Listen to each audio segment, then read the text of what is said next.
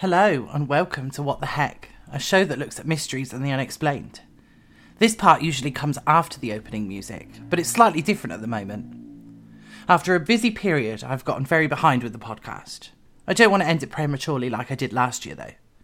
To catch up with the original schedule, I'm going to be recording some double feature episodes that include a main episode and a creature feature in them. Each episode will have a longer title so I can keep up with my episode numbers, and these shouldn't last too long. So, enjoy the longer episodes for the time being. Let's get on with the show.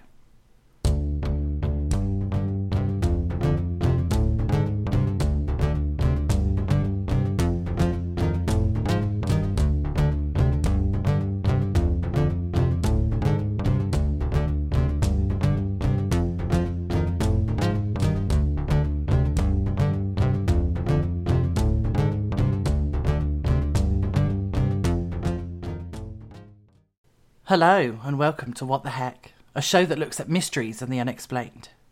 Every week we look at something unexplained, telling a story or describing it, then looking at the theories surrounding it. I'm your host, Glenn, and I can't give you the answers to these unexplained things, because I don't know what they are. I'm just here to give you the information to decide for yourself. All research is done as academically as I can, and references are given at the end of the episode. This week's episode is a true crime episode. We're looking at Agatha Christie.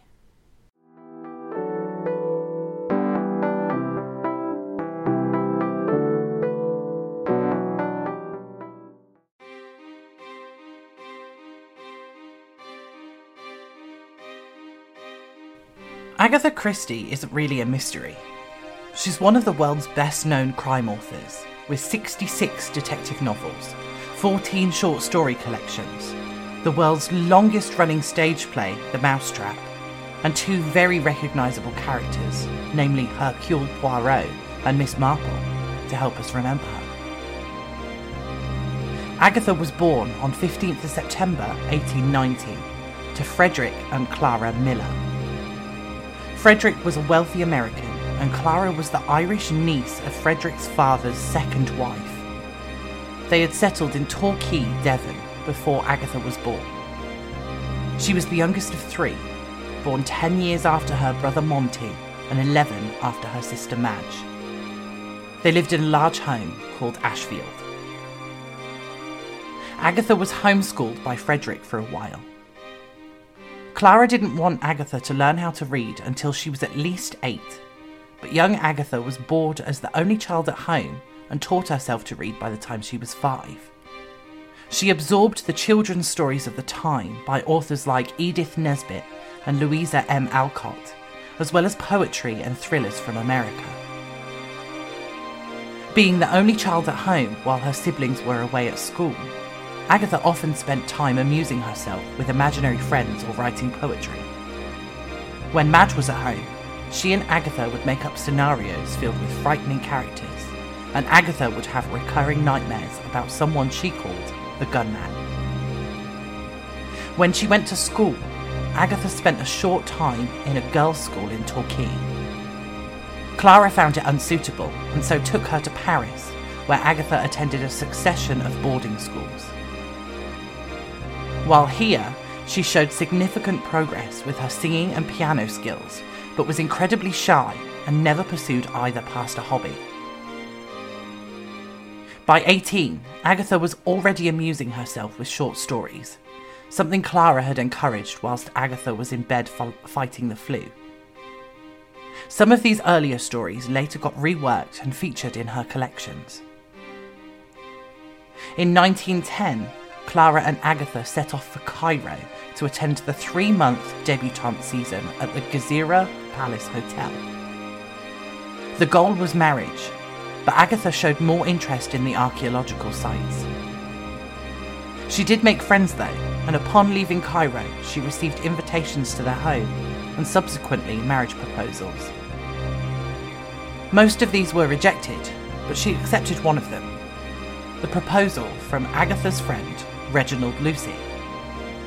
He insisted they wait two years, just in case anyone richer came along. That would allow Agatha to break off the engagement to secure some money. In 1912, Agatha attended a party at Ugbrook House near Exeter, Devon. Here, she met Archie Christie, a man who had applied to join the Royal Flying Corps. They began a whirlwind affair, with both desperate to marry, but neither having the money for it. Agatha broke off her engagement with Reginald, marrying Archie on Christmas Eve of 1914 after both had experienced the beginning of the First World War. Archie had gone to France, and Agatha had worked in a Red Cross hospital in Torquay. Their honeymoon night was spent in Torquay, and Archie returned to France on the 27th of December.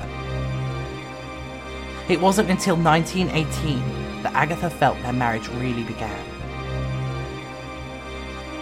During the war, Belgian refugees had come to settle in England, where the people of Torquay had welcomed them.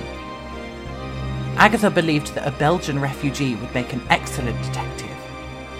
She created a character who was a former Belgian policeman, and Hercule Poirot was born. In 1919, Agatha gave birth to her only daughter, Rosalind. That same year, a publisher received Agatha's manuscript for The Mysterious Affairs at Styles and contracted her for another five books.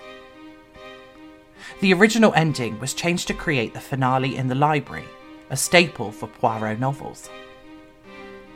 Her time with this publisher lasted until 1923, when she decided to seek out a new publisher, William Collins and Sons, now HarperCollins.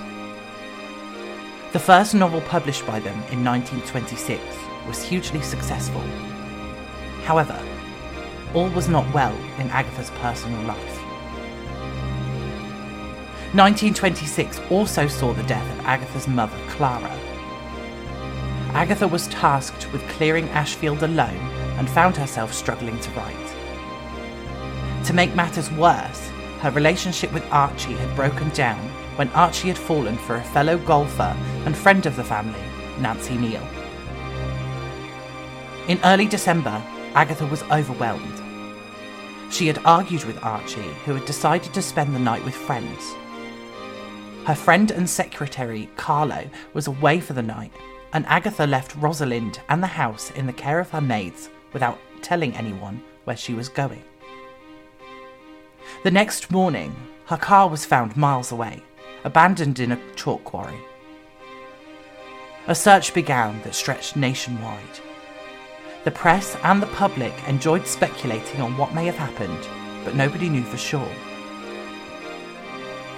Immediately, suspicion turned to Archie, who had called in her disappearance and had been the last person to see her alive. The police applied pressure to him for 11 days. They continued to search for Agatha, believing her to be dead. Agatha's brother in law had told police that he had received a letter from her explaining that she would be in a spa in Yorkshire. The police had ignored it and continued the search. After bringing Agatha's dog to the scene where the car was found, they believed that she had committed suicide because the dog couldn't follow her scent. Speculations that Agatha's house was haunted, which had driven her to run away, also began. Her house, Sunningdale, was rumoured to be haunted and near the site of a murder and a suicide. After a week, the police had no leads. They discovered that Agatha had left three letters behind one to her brother in law that had been ignored, one to Carlo, her secretary, and one to Archie, who had refused to tell police what the letter contained. When questioned about his letter, Carlo denied that Agatha's disappearance was a publicity stunt. His letter only contained scheduling details for him. The police turned to Agatha's manuscripts for clues examining what they thought to be her work in progress, the Blue Train. It was speculated that Agatha had travelled to London and was in disguise as a man. Rumours also began to appear that she had left a sealed envelope that was only to be opened if her body was discovered.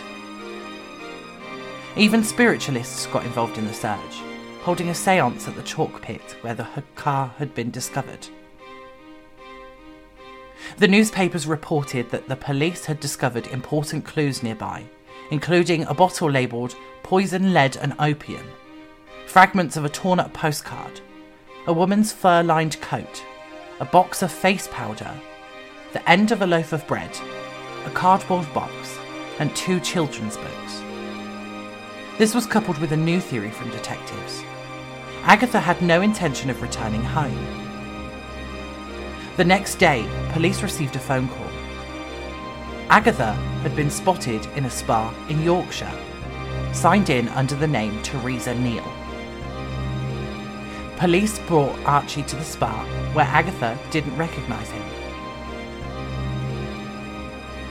Agatha never spoke of her disappearance to her friends or family.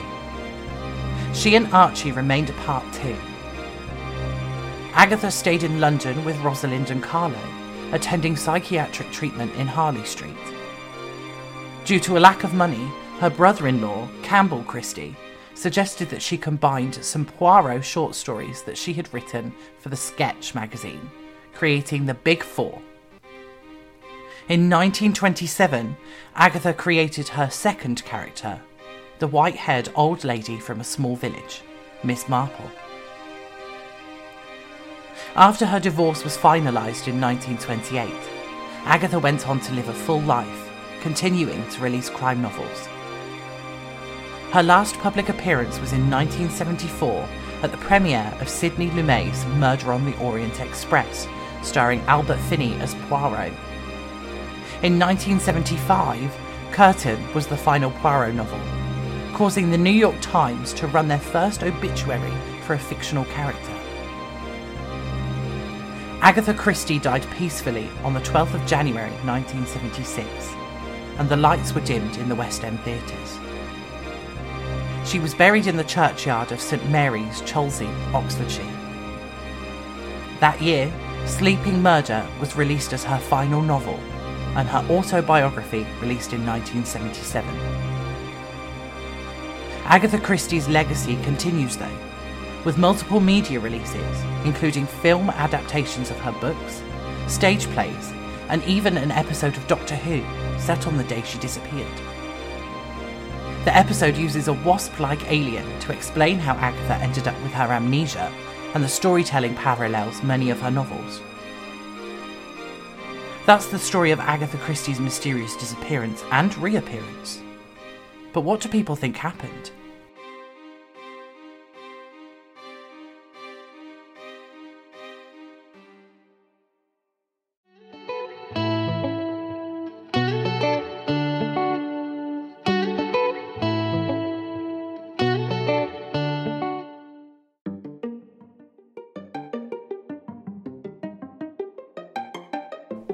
Agatha Christie disappeared for 11 days in December 1926, uh, reappearing with some kind of amnesia.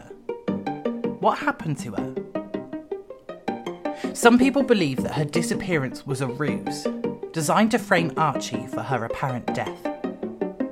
Others believe that the amnesia was brought about by a fugue state created by trauma and stress. Others still believe that Nancy Neele had been trying to kill her and Agatha had managed to escape. Archie himself believed it to be a concussion, something that was confirmed by doctors. But what had caused this? The death of Clara, coupled with Archie's infidelity, had pushed Agatha to breaking point. Her exact reasoning is unknown, but Agatha shed a little light onto the situation. Agatha was fiercely private, and even after her disappearance, she refused to speak with anyone about it. She did mention it in an interview with the Daily Mail in 1928, though. She recalled driving past the quarry on December 3rd, before she disappeared, and had thought about driving into it.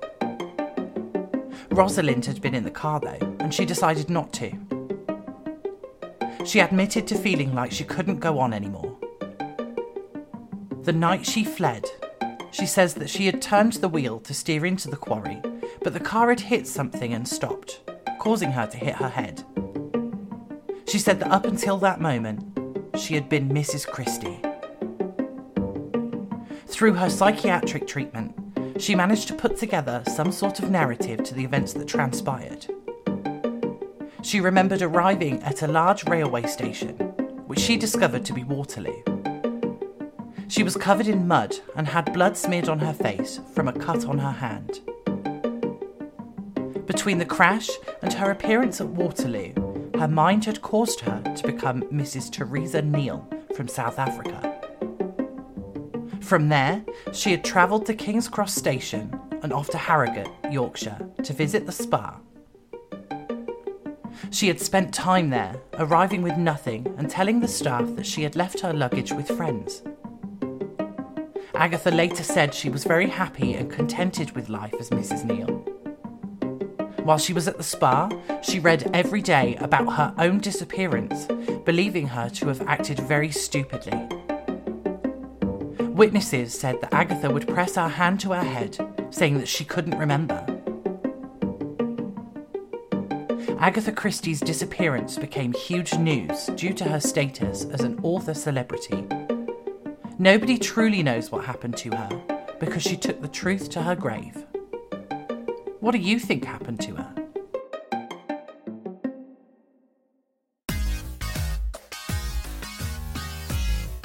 The information from this episode came from the Agatha Christie website, Novel Suspects, and the New York Times. The theories from this episode came from Novel Suspects, The Guardian, and Historic UK. References and links are posted on social media if you want to take a look. The link tree is available in the episode description, so you can go to your preferred social media or listen on your preferred platform. Patreon is still unchanged, with a £3 tier if you want to support me, but I have nothing to put on there yet. Suggestions, personal stories, and corrections can be sent through the email in the episode description too.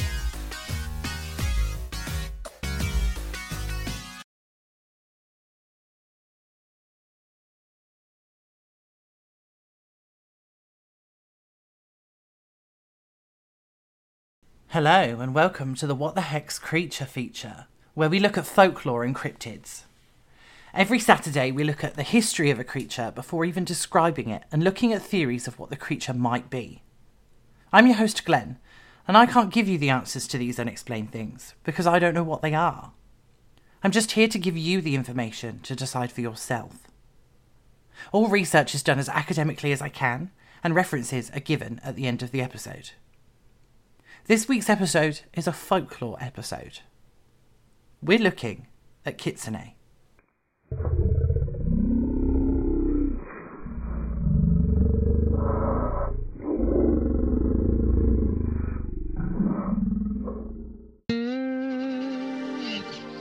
In Japan, there are many legends of creatures classed as yokai. The word translates to strange apparition and they are classified as supernatural entities and spirits within Japanese folklore. The kitsune is one of these yokai. Kitsune translates directly to fox. Because of this, the description will be with the story today, but there is much more to the kitsune than first appears. In ancient Japan, foxes often lived closely with humans, leading to plenty of folk tales of the tricky animals. Because foxes are known as tricksters, with plenty of stories showing this facet of them, Japanese folklore shows them in a different light sometimes. Kitsune in folklore are also portrayed as faithful and kind guardians. In the Shinto religion, they are associated with Inari, the Shinto kami of rice. They work as Inari's messengers some people even made sacrifices to them as their own kind of deity due to their power and supernatural aspects. If a kitsune is white or gold, it is a messenger of Inari and considered to be a good omen. Across the East China Sea, in China, stories about fox spirits portrayed them as mischievous creatures, with stories joining the Japanese folklore as time went on.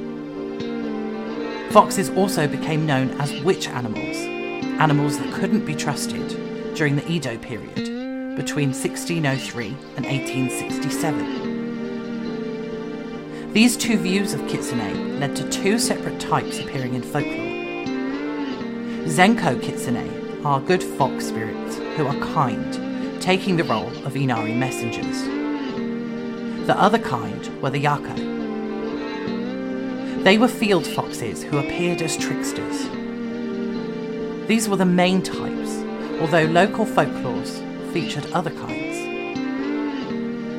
Some examples include the Ninko, an invisible fox that humans can only perceive when they're possessed by one, or the classification into 13 types based on the element possessed by the kitsune. These classifications are heaven, celestial or, or prime, void or dark, wind, spirit, fire, earth, river, ocean, mountain, forest, thunder, time, and sound. To separate kitsune from regular foxes, they are shown to have as many as nine tails. The nine tailed ones are known as Kyubi no Kitsune, which translates to nine tailed fox, and they have the ability to see and hear anything happening anywhere in the world and have been attributed to having omniscience or infinite wisdom. It's vital to mention that when born, kitsune look exactly the same as a regular fox. They gain new tails over time, although the legends vary on the timescale of that. Some say the new tails appear every 100 years, others just give an indeterminate amount of time. Sometimes kitsune have difficulty hiding these tails, and it can be a way to discover a kitsune accidentally. Even still, 100 years is quite a significant age for kitsune. According to many of the stories of kitsune, they gain the ability to shapeshift at some point around 50 or 100 years old. To do this, they must prepare. This can come in the form of collecting reeds, leaves, or even a skull to achieve a transformation. The stories of a kitsune's transformation vary.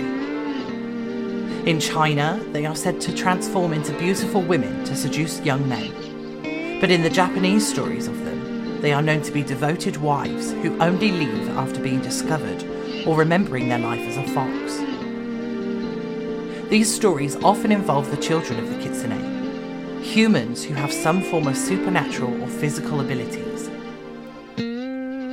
But that's not the only transformation a kitsune can do. There are stories of young and attractive women who walk alone at night, and they are believed to be kitsune. This could be because of something called fox face, which was considered very attractive.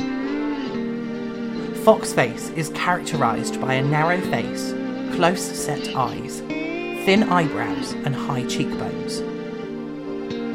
Kitsune were believed to keep their features when turning into a young woman, but they weren't just limited to the form of a woman. Kitsune have also been known to transform into young girls or boys, or even elderly men. The Yako foxes, also sometimes called no Gitsune, had another ability. They were able to possess people, usually those who wronged them, and make them act strangely. This could be to embarrass them, like making them walk through town naked, or perhaps to tarnish their reputation by putting them in compromising positions, or even make them say or do things that they normally wouldn't in public. One way to see if someone was possessed was to watch how much tofu or red bean rice that they consumed. Both of these are considered a kitsune's favourite dish, and eating massive amounts of these foods are signifiers that a person is holding a kitsune spirit within them. Don't worry though, it's a simple fix. Take the possessed to an Inari shrine and ask the Zenko kitsune for help. Once the Yako fox has left, the affected person will never want to eat tofu or red bean rice again. Both kinds of kitsune are able to use magic in some way or another. They have something known as foxfire, which is very similar to a will o' the wisp, which tricksters use to lead people off the path, or even create illusions or visions. Sometimes the goal of this is to just seduce, steal, or humiliate people for various reasons. Other times, it may be a form of vengeance. However, a kitsune will never forget a promise and will always try to repay favours. Other kitsune may use magic for the benefit of others. If a kitsune attaches to a home or a person, they may shower them with money or items. However, as yokai, kitsune don't share human morality, and these things may come from neighbours or other places they have been stolen from. Because of this, households believed to have a kitsune with them are treated suspiciously. There's an exception to that rule though samurai.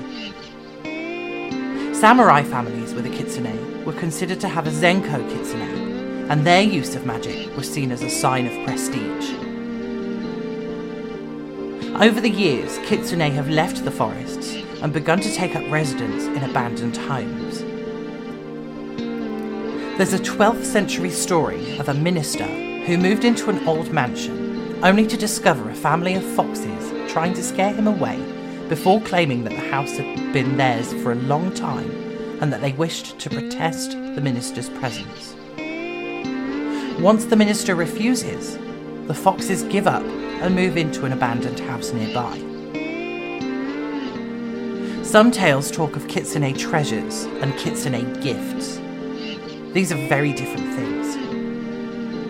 If a kitsune offers a payment or a reward in the form of a material wealth like money, this reward may not be all that it seems. Some or all of the reward may be sticks, leaves, stones, or other valueless items under an illusion. Kitsune gifts are the real treasure. Usually intangible things, a kitsune gift may come in the form of protection, knowledge, or even long life. There is certainly something else that needs to be mentioned. Kitsune love to be free and don't look kindly on losing that freedom. They own things called kitsune balls or star balls. These small, white gold balls are a kitsune's prized possession and seems to be their life force. Holding one of these allows a person to control a kitsune and force it to do their bidding. There are serious repercussions for doing this, though. In the modern day, we've seen a few versions of kitsune appear. In manga and anime, Naruto, the titular character of his own show, is the prison for a great spirit, the nine tailed fox. It starts as a being of hatred and anger, but through Naruto's respectful treatment, it begins to try and use its power for the salvation of the world. In Supernatural, the Winchester brothers encounter a kitsune in the episode Girl Next Door. This interpretation shares little in common with the Japanese folklore, though. There are Digimon based on Kitsune too, specifically Renamon and Kyubimon, as well as their dark forms. This idea continues into Pokemon too, with Vulpix and Ninetales being based on the legend. Finally, in the Teen Wolf series, Kira Yukimura and her mother are introduced in season 3. They are both Kitsune. Kira's storyline follows her as she learns to control her newly found powers, starting by helping her new friends defeat Stiles Stilinski, who has been possessed by a Yako fox that refers to itself as a no Kitsune. There you have it, a brief look into Kitsune. I'm sure there are plenty of stories I could look into, but that may take a long time. Instead, why don't we look at what they could be?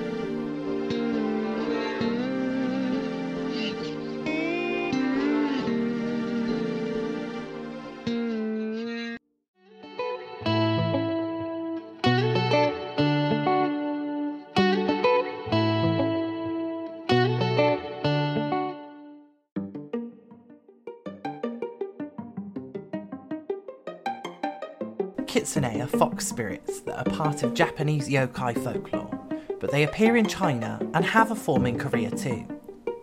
The folklore stretches back to ancient Japan, but what do people think they are? The first theory today is, you guessed it, that kitsune aren't real. Folklore is difficult to find evidence for, and we don't have anything tangible to hold on to aside from thousands of years of folk tales of them. Their origin is believed to have come from China with the spread of Buddhism and stuck. However, there doesn't seem to be a specific origin point to them. It's difficult to talk much about this theory because there really isn't a huge amount to go with. Another theory is that kitsune are very real. With thousands of years of stories about them, it should stand to reason that these creatures could have existed at some point. However, their powers are very specific, and their ability to integrate with society almost seamlessly makes it difficult to provide any proof. It could be that the children of Kitsune didn't pass on their powers, or that the urbanisation of Japan's cities may have killed them off or pushed them back into the wilderness of the country. The third and final theory today is that Kitsune are just what their name translates to foxes. We know that they lived closely with the Japanese people originally, so all it would have taken is an active imagination to create a story about how they were secretly magical creatures, and the legend was born. Whatever you believe the kitsune to be, just be careful if you go to Japan. Not all foxes are kind. Don't let them play tricks on you.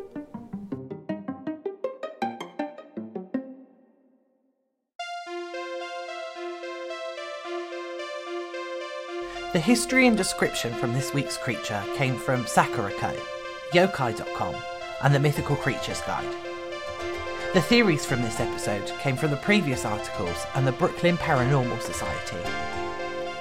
References and links are posted on social media if you want to take a look. The link tree is available in the episode description, so you can go to your preferred social media or listen on your preferred platform. Patreon is still unchanged, with a £3 tier if you want to support me, but I have nothing to put on there yet. Suggestions, personal stories, and corrections can be sent through the email in the episode description too.